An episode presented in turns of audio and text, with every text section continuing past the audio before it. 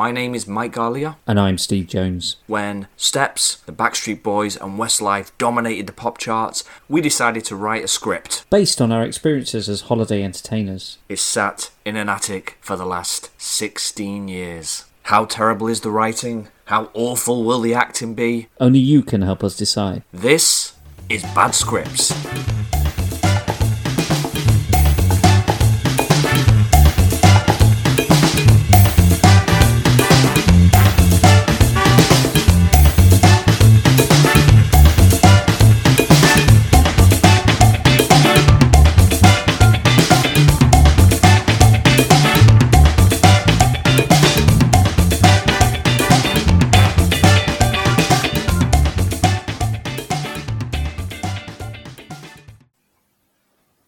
Welcome to episode 10 of Bad Scripts presents Last Resort.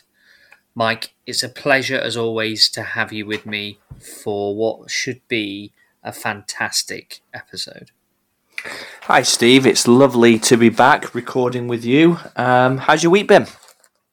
It's been good, but not as good as my weekly dose of this with you.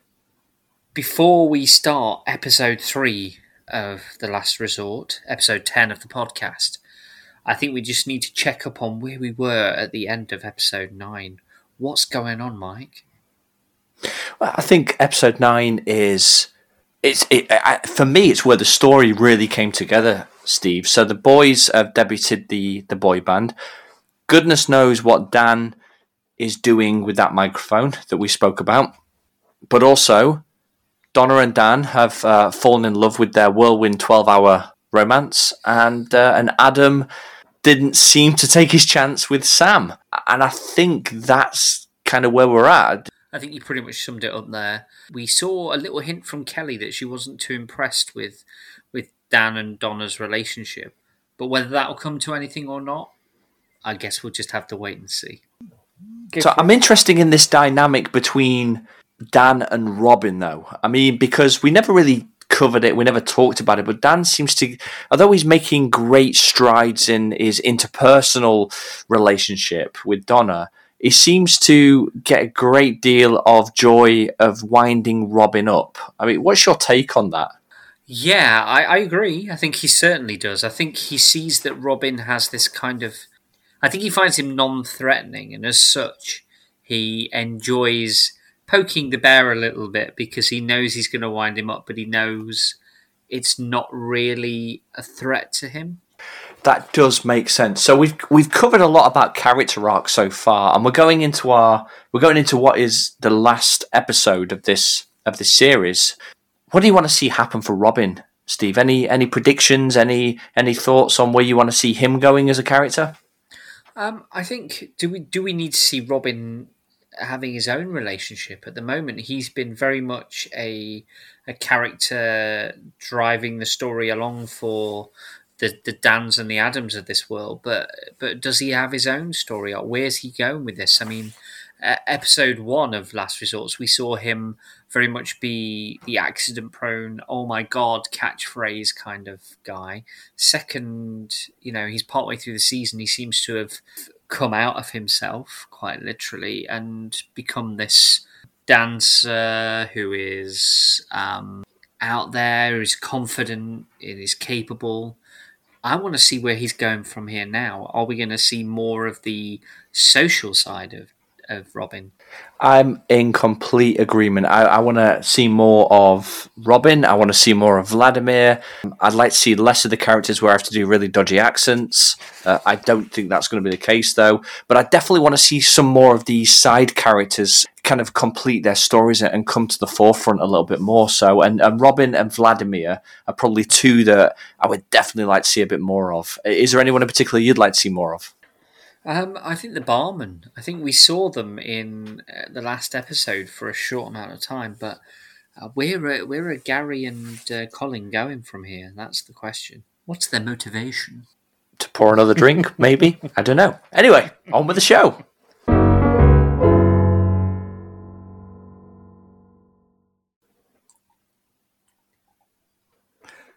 Episode 3. Exterior Street. Adam and Dan walk onto the street, which is lined with pubs on both sides. They reach the first bar and enter. This whole sequence is sped up, and after a few seconds, they come out and go into another pub. This repeats a few times, and it gradually gets darker.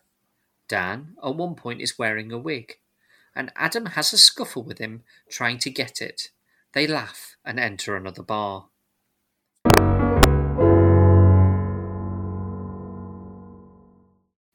Interior, nightclub. Adam and Dan are in the club and are both quite drunk. In the club also is Donna, Kelly, Pete, Karen, and the dancers, among other customers. It's busy. Adam and Dan are stood at the bar. What are we having then? Shots. Couple of shots. Oh man, I'm gonna be wasted. Yeah, but I'm too bloated, mate. I need something small. Donna leans over Adam and kisses Dan. Pretend I'm not here. Oh, you already are. Do you want a drink? I've already got one. Are you drunk? Course not, sweetheart. Been looking after Adam. Now he's proper pissed. Adam smiles drunkenly. Ah, how nice of you. I'm going to have a dance. Okay, I need to drain the lizard and I'll be right over to shake my thing. Wait, he's going to shake his lizard on Donna? Is that what he's inferring there? It did sound like he was going to just come straight out of the toilets and, you know... Who needs to wipe when you can stamp and shake? I don't. Yeah, well, I mean, each to their own and all that, but. Oh, you can be so romantic. Donna leaves and Dan follows. Adam stays leaning heavily on the bar. Yeah, I'll just stay here. Don't worry about me. I'll be fine. I'm really drunk. Kelly appears beside Adam.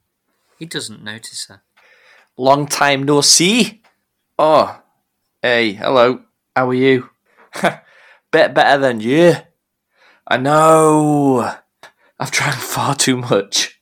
Hey, you don't look that bad. Adam leans close to Kelly. You sure my eyes look okay? Adam looks glazed as he squints at Kelly. Fine. They're still brown and sexy.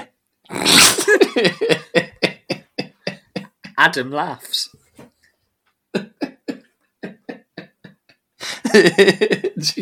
Okay.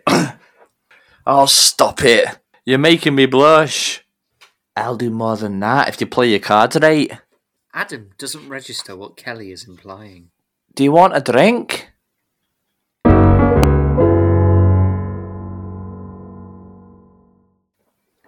Interior, nightclub, dance floor. Adam walks onto the dance floor, swaying and stumbling around. He is spilling a funny-looking cocktail onto the floor. Adam spots Dan and Donna smooching closely. He walks over and puts his arms around both of them. Oh, you guys are great! I'm not just saying that because I've had a drink. I really, really mean it. Donna turns to Dan. I've never seen him like this before. I have. You are my best mate, Danny boy. I fucking love you. Dan notices the drink. What's that you're drinking, you soppy southern get? I dunno. Kelly got me it. Jelly bean, I think. Do you think he'll be alright? Yeah, of course he will. He'll be alright once he's chucked. Kelly approaches the group with another jelly bean. To Donna. Where's Sam? Oh, she was tired. Got an early night. I wish she was here. I think she's great. A real friender, you know. Got you another drink? I can't. One more and I'll get us a cab home. Okie dokie. Adam takes the drink, has a mouthful and stumbles away. What are you playing at? Just having some fun. Not that it's any of your business. Kelly turns and walks after Adam. Donna and Dan take their smooching positions and kiss. So what is in a jelly bean cocktail? I really think we need to explore that. I don't remember, but it may have jelly beans in it. Yeah, so this is when you would buy these big giant jugs of cocktails for like £5 or £6 or something, wasn't it? Like a goldfish bowl or something, you know, or a pitcher. You just walk around with the pitcher in your hand. A jelly bean is a genuine cocktail, as far as I'm aware. Okay, I think I need one of these. Well, next time we go out, I promise I will buy you a jelly bean cocktail. How's that sound? Cheers, mate. Well, this is the... I think this is the definition of a fun pub. What you have is Kelly walks around with big giant cocktails and, yeah, it just sounds like a lot of fun. But what is Kelly playing at? What does Dan mean by what is Kelly playing at? We know. We know what she's playing at. We know, right? That Adam's drunk again. So in episode 8, he got drunk, didn't go through with it with Sam, but now he's with Kelly, getting drunker and drunker, still talking about Sam. Is Kelly spotting a window here where she might be able to act? Well, it opens up a different question, doesn't it? And that is, if Adam was drunk before but remained chivalrous, as you've maintained throughout, and I've taken the opposite view of that, my question really is, how drunk do you have to be to lower those inhibitions and just go for it? So are we, you know, are we in that drunk stage? And is that further along drunk to where Adam was previously? Maybe, and the other question is, has Adam yet clipped his toenails? That is a very good question, and time will tell in the next scene, I'm sure.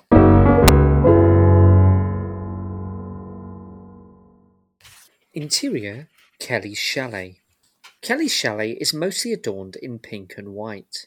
On the bed are a lot of novelty pillows, and all around the room are candles. The door swings open, and Adam stumbles in with Kelly, following closely behind. Adam falls onto the bed, lying down on his back. Are the candles lit or unlit? Sorry, I wasn't clear on that. I don't think they're lit. I think that would be concerning if she left them all lit and then gone to the nightclub. I would not have thought that. And I know we're breaking the scene a little bit here, right? However, that sounds like a kind of candy nightmare to me. I mean, it's pink and white with candles everywhere. It isn't what I envision now when I think of how Kelly's room might be. So maybe there's surprises, maybe there's more depth to Kelly than we've seen previously. Because she has lots of novelty pillows and it looks like a bag of marshmallows. Yeah, apparently so. Well, I hope it smells like that too, in more ways than one. Make yourself at home. Adam sits up. Oh, jeez. I am literally seeing two of everything. But if I close one eye, I could just about focus. Kelly laughs. Drink? No, I think I've had enough. Sure. Adam nods. Kelly walks to the stereo and puts some music on. It plays Blasting Out, and Adam jumps up startled. She turns it down. Oh, sorry about that. It's all right. I think the ringing should stop in a minute. Kelly starts to undress in front of him. Adam looks a bit embarrassed. Oh, you don't mind if I just change? No, we're all friends here. Look at the time. I better be off. Adam looks at his watch and moves to the edge of the bed. He is looking at the floor, trying not to look at Kelly. As Adam is about to stand, we see Kelly's feet step in front of him. Adam slowly looks up to see Kelly. Kelly is only wearing... Stop it. I can't take it if you laugh. Mate, seriously, you have to just stick with it. I can't do it if you start laughing, all right? And I've said that to many girls in my time as well. Just get the laughs out now and we can carry on. We're like teenagers, mate. Pull it together. I think it's because I'm imagining you stood there in a pair of sexy black knickers with your 3 chest hairs. It's like, oh dear. Okay. I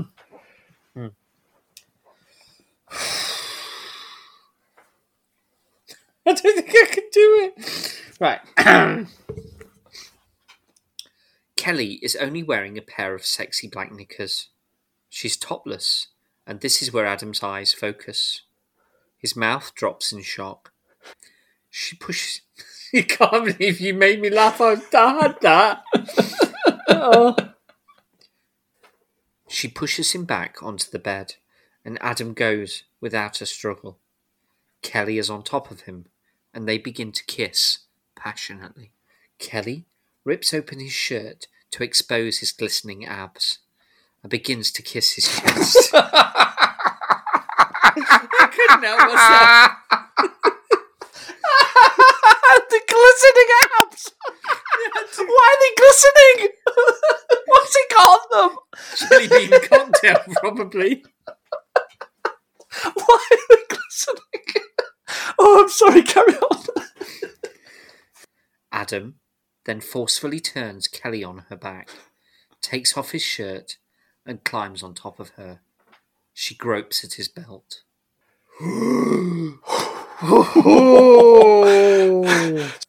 So how drunk is drunk where you could just let your inhibition... That is it. Two jelly bean cocktails and a bit of a pub crawl means Kelly finally gets away with Adam. And, I mean, we don't know what time period has passed between the last episode and this episode. Adam and Dan seem to be much closer than they were the last time we saw them. That obviously, Dan and Donna's relationship seems to have moved on, and they are fully into this relationship now. But Sam and Adam wasn't doing anything with her because I think he really wanted something more substantial with her. But we don't see that has progressed at all in the time between episode 2 and episode 3. What we've done is we've created the dramatic foil within this scene, because this is going to lead the tension and drama going forward, where this is clearly going to come out.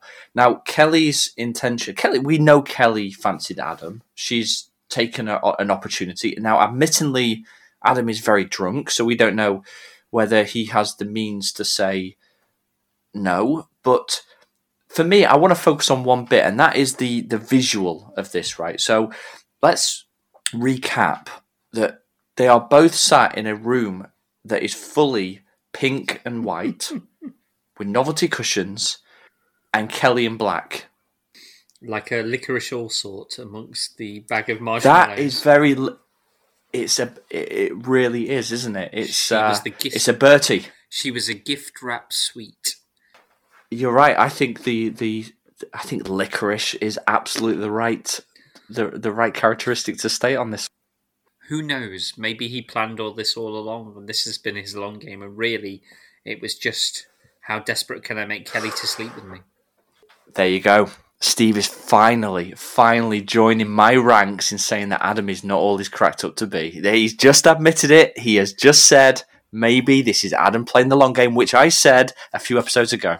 But I genuinely don't believe that, and you know I don't. And I think this is just Adam's big mistake. We will see if it comes to become a mistake, or if the whole Sam thing was a foil of its own, and Kelly was the one he was destined to be with. Interior reception. Next morning. Karen is sat at her usual position behind the desk. Judy is stood at the desk, rummaging through some paperwork. It's all gone through to her head office fine. Without her working a week's notice? Will she get holiday pay? There shouldn't be a problem. Will they be replacing her? I don't think there's much point. Suppose you're right. There's only a few weeks left at season.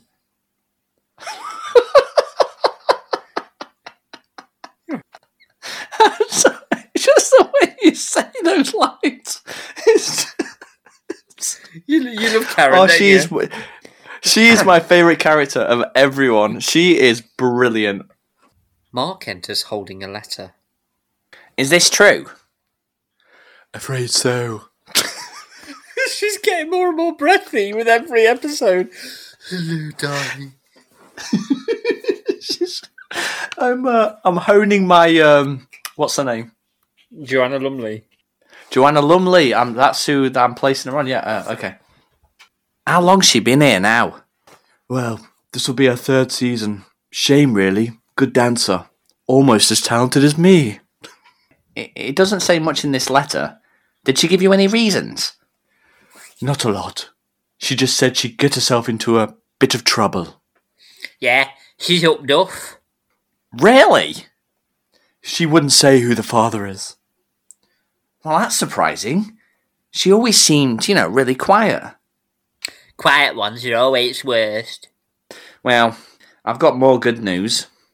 Alan and Kevin are coming for a surprise visit. Alan and Kevin are coming back! How do you know if it's supposed to be a surprise? I've got my sources.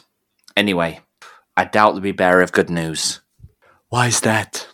Between us, I've seen the figures for the summer. We're running at a loss.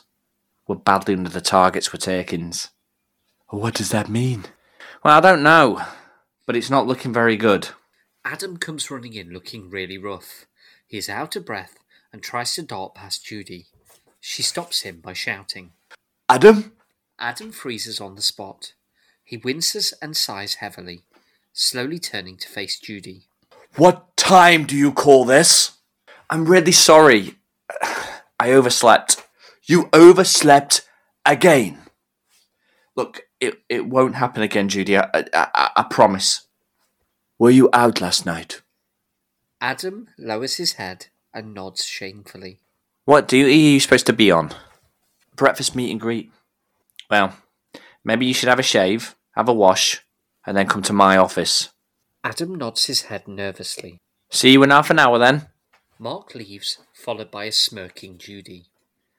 Adam looks at Karen, and she stares back with a vague expression. That is, half an hour for a shave and to get changed is pretty generous. That's a lot of time. We've got more to discuss. There's trouble at Mill. What's going on? Money's not coming in. Okay, they are talking about a main character who's pregnant, and I genuinely do not know who this is. But it's... Right, I've got a suspicion. But they said she's been here for 3 seasons. 3 years. So I don't think it's any of the main cast, because they're all new. And I don't remember either, so this is going to be a surprise to others. I have a feeling it's one of the dancers that has been remained nameless so far, because they said she's nearly as good a dancer as I am. Like, I know we wrote it and stuff, but what has it got to do with the story? Are we going to see one of our characters go into that role if she leaves? Or who's got her pregnant? There's different things that it could be down to. So we now know that Alan and Kevin are visiting. We also know that the turnover of the resort and the sales isn't going particularly well. So although we've laughed a lot, it's starting to shape up like a very dramatic episode. We've dropped in the space of 3 scenes some massive bombshells here. We've had Kelly and Adam hook up. We now know that the camp isn't doing particularly well. And Adam has to go and face the music with the boss.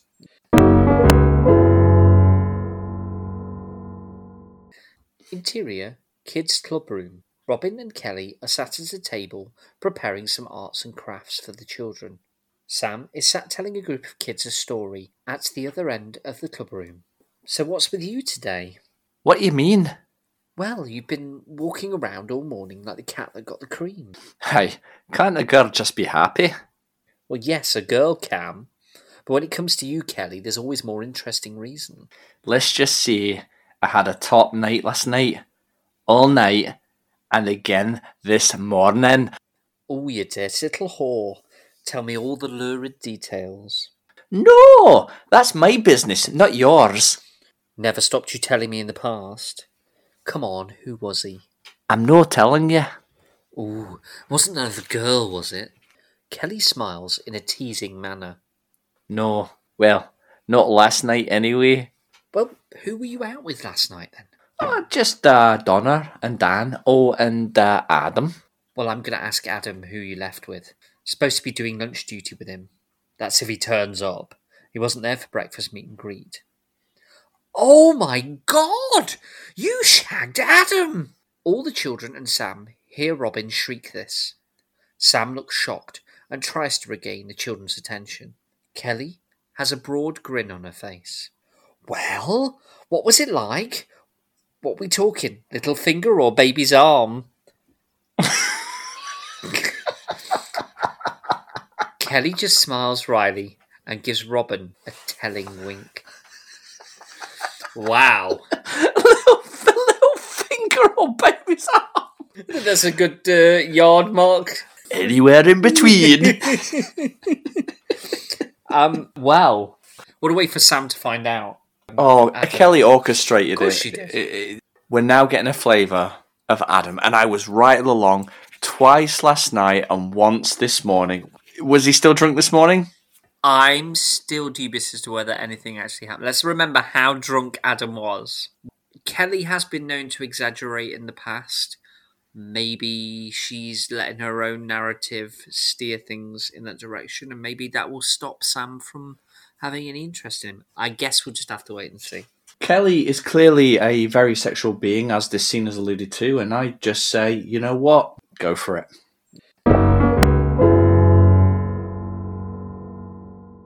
Interior, Mark's office. Mark is sat at his desk. He has papers on his desk and is sorting through them. There is a quiet knock at the door. Mark looks up. Come in. Adam enters, looking a little scared. Mark looks at his watch. 30 minutes exactly. Take a seat. Adam quietly and bashfully sits down.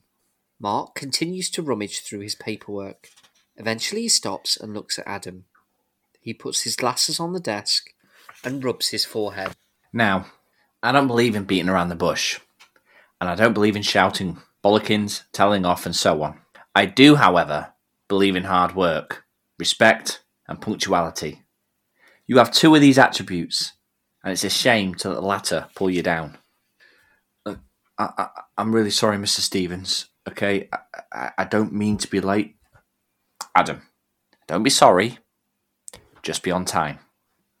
I understand. And I do have respect for the management here. Yes.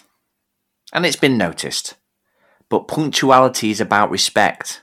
It's about reliability and being trusted. You are liked here, but don't forget that a lot of faces come and go. This is a seasonal job, and what you do this year will determine and affect your position with us next year. Don't give us a reason not to take you back. I just assumed, never assume. First rule in management is to never assume. Oh, I'm not a manager. And all that, it's about personal management, and that is something you have to work on. I understand.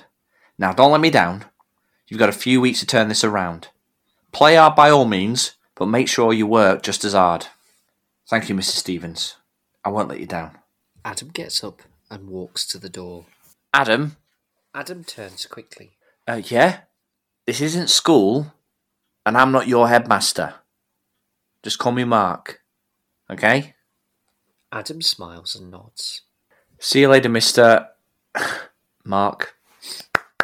Bravo. Bravo, sir. There was some actual real acting in that, and that was very well done, yes. I was pleased. Thank you, I felt that. I really did. He felt like he was in the schoolroom, didn't he? He was in the headmaster's office. That's how he was... behaving. Yeah, I actually enjoyed that scene. I'm not really... You've done quite a lot of scenes where you played off each other like that, but that was quite an extended... I think it was nice to see a human side of Mark for once and let him show his true personality. Yeah. Because at the moment, Mark's very short and sharp, isn't he? He's very matter-of-fact and to the point. We haven't seen a lot of his personality come out, really. We've seen that he's very organised and management-minded, but we haven't seen his softer side, I think, so... It was good to experience a little bit of that. I think Adam got a little glimpse. I think he thought he was getting his cards. I think he thought he was out of there. And so to just get that kind of, you need to book your ideas up if you want to be back, was a real plus. So, Steve, let's take a break here and talk about mistakes. All right. So, what was the biggest mistake you made where you thought you were going to lose your job? Do you have a story to tell? We're going back to auditions again now. The day of my audition to come and work at the holiday resort we worked at, I needed to book the day off, but I got the call to come for it, like with a day's notice. I was working in a restaurant at the time, and the manager was a humongous bitch, and she just wouldn't give you the time off at all. You just wouldn't get the time off with that kind of notice. So I was going to ring in sick on that day to go to the audition, because I thought that's the only way I'm going to get out of my shift to be able to travel to the coast, to go to the resort, to do the audition. So I bottled it and I didn't phone in sick for my shift. But what I did say to my younger brother, who was a couple of years younger than me, so he was only about 16 or 17 at the time, I said to him, if they call, tell them I'm sick in bed. And he was like, yeah, no problem. They did call. My brother answered the phone and said, is Steve there? And he said, oh no, he's gone to an audition at the seaside. Fortunately, I got the job, but did face a disciplinary one I got back for not phoning in sick or for not telling them that I was going to the audition. What about you, Mike? Have you ever been nearly sacked from a job for any particular reason? Or do we have enough time? Well, Steve, that's a very interesting question. More interested by the fact that you know the answer to this. Back in the day, we had to man the fun fair and take on a ride, you know, and you got a very brief introduction to a particular ride, and there was always a fight to get the dodgems. Everyone wanted the dodgems because you got to DJ and play the music and have it all. Yeah, you know, we're talking like, you know, Venga buses coming and all that type of stuff. And you got to work with other people, you know. But if you were unlucky enough that day to get a different ride, there were solo rides that you would take. And I remember this one day, Steve, you were on a roller coaster ride. I was. Probably, I don't know, there was probably about 50 metres between us. Maybe not even that. It was pretty close. And then I was in a different booth, and I was on the It was the Umbrella Sky Ride crane that takes these maybe 12 or 15 umbrellas, and then it starts whizzing round nice and slow, and then you lift this handle like the gear, and it lifts it up into the air. It was a really hot and long day. Do you remember this day, Steve? It was one of the hottest days of the year, and we were on for hours and hours and hours. And you had a very set routine about how you were supposed to do all the health and safety for each of the rides. And if that was interrupted, it was really difficult. And you got to remember, these booths you're in as well, which you have to stand in because you have to man the emergency brakes and stuff, were like plastic perplex. Now, sun on plastic perplex creates a... just think of a car, really. It's like being trapped inside a car, so it's really hot. This situation in question, I know it's a bit of a build-up, but it's just to kind of build a picture of where we're at. Steve was doing a double shift on the fair roller coaster ride, the Dragon Coaster or whatever it was, and I was doing a double shift on the umbrella ride. As you go round it, you have to follow a protocol. So what you do is everyone sits in, and then the kids put a seatbelt on, and then the cages get locked, they get shut, and it's like a kind of latch that they connect onto. And then what you do is you go around and you grab the cages and you tug them. And I was kind of halfway round my checks when a kid ran onto the ride. So I stopped what I was doing to get the kid moved off and push them back and lock the gate, and forgot to go around and finish the checks and just walked straight back to the booth and pressed the start button, and it started whizzing around. Now, for some reason, I decided that I just wouldn't even look up and look at the ride. I was looking down on the ground, but I could hear a really strange noise. I could hear a tap. Tap, tap, tap, tap, tap, tap, tap, tap, tap, tap, tap, tap, tap, tap. I'm thinking, what on earth is that noise? Yeah, so I remember hearing you scream my name, and I'm looking around for this tapping noise and then scraping, and I look up and I see this woman holding onto the ride while it was spinning around. And now the ride's only doing maybe about 6 or 7 miles an hour. It's not going very fast. So protocol kicks in. I tap the emergency brakes. And then as it takes a while for the momentum to slow down, and I ran onto the ride, and I'm screaming at this woman, for crying out loud, let go! But she wouldn't let go. We got the ride stopped, and we got her care, and she was a bit scratched and a bit bruised. She wasn't really, hurt in a terrible way, because I wouldn't talk about this if she was. She wouldn't let go because her child was in the seatbelt, and she was frightened that the child would fall out. And I was absolutely terrified. I didn't know what to do. I was panicking. You shut your ride down. You come running over. There's all these people watching. And I am just stood there. And when you just want to disappear? I've never wanted to disappear more in my life than I did that day. And I just didn't know what to do or what to say. And what happened was she was sitting in the ride and the cage popped open. The latch hadn't connected properly and the door just popped open. Now, nothing would have really happened to her if she'd just stayed there, but she just panicked, but then kept hold. And the tapping I heard was her running with the ride, so running slowly, getting quicker. And of course, I was immediately suspended over that, and an investigation ensued, and I was absolutely terrified that I was going to lose my job. Well, I am genuinely blaming you for this situation, Steve. You are at fault and the root cause of this. And why is that? Because you came to me one day and said, Mike, I've got a really good idea. The fun fair manager is looking for a place to stay, and we have an extra room. And if he moves in with us, he'll give us all the good rides. He'll give us the dodgems. He'll give us the fun ones. And you spent ages talking me into this. Do you remember this, Steve? I thought this was the masterstroke. I thought none of us liked working the fun fair. We all wanted to do the sexier duties, you know. So I thought if we get in there and ingratiate ourselves with the management of the fairground area, that we'll be in the position to be able to go, right, let's get all the cushy shifts. As you would expect, you know, jobs for the boys and what have you. Alas, it went the other way because as soon as he got his feet under the table, he turned around to us and said, I can't be seen to be showing you any favours because of the fact I live with you. And if anything, we got worse shifts as a result. You live and learn. And double shifts, Steve. And double shifts as well. Interesting characteristics. I'm sure we'll talk about him probably later in another episode. We can go into a little bit more about his behaviours. I think we've got some stories to tell about that gentleman, Mike. And on that bombshell about your despicable behaviour and my poor judgment in roommates, I think we have to leave it there. Oh. What a shame, Steve. Well, okay. But until next time, we'll see you soon on another episode of Bad Scripts. Bad Scripts was written and performed by Mike Garlia and Steve Jones, a Beachtide production.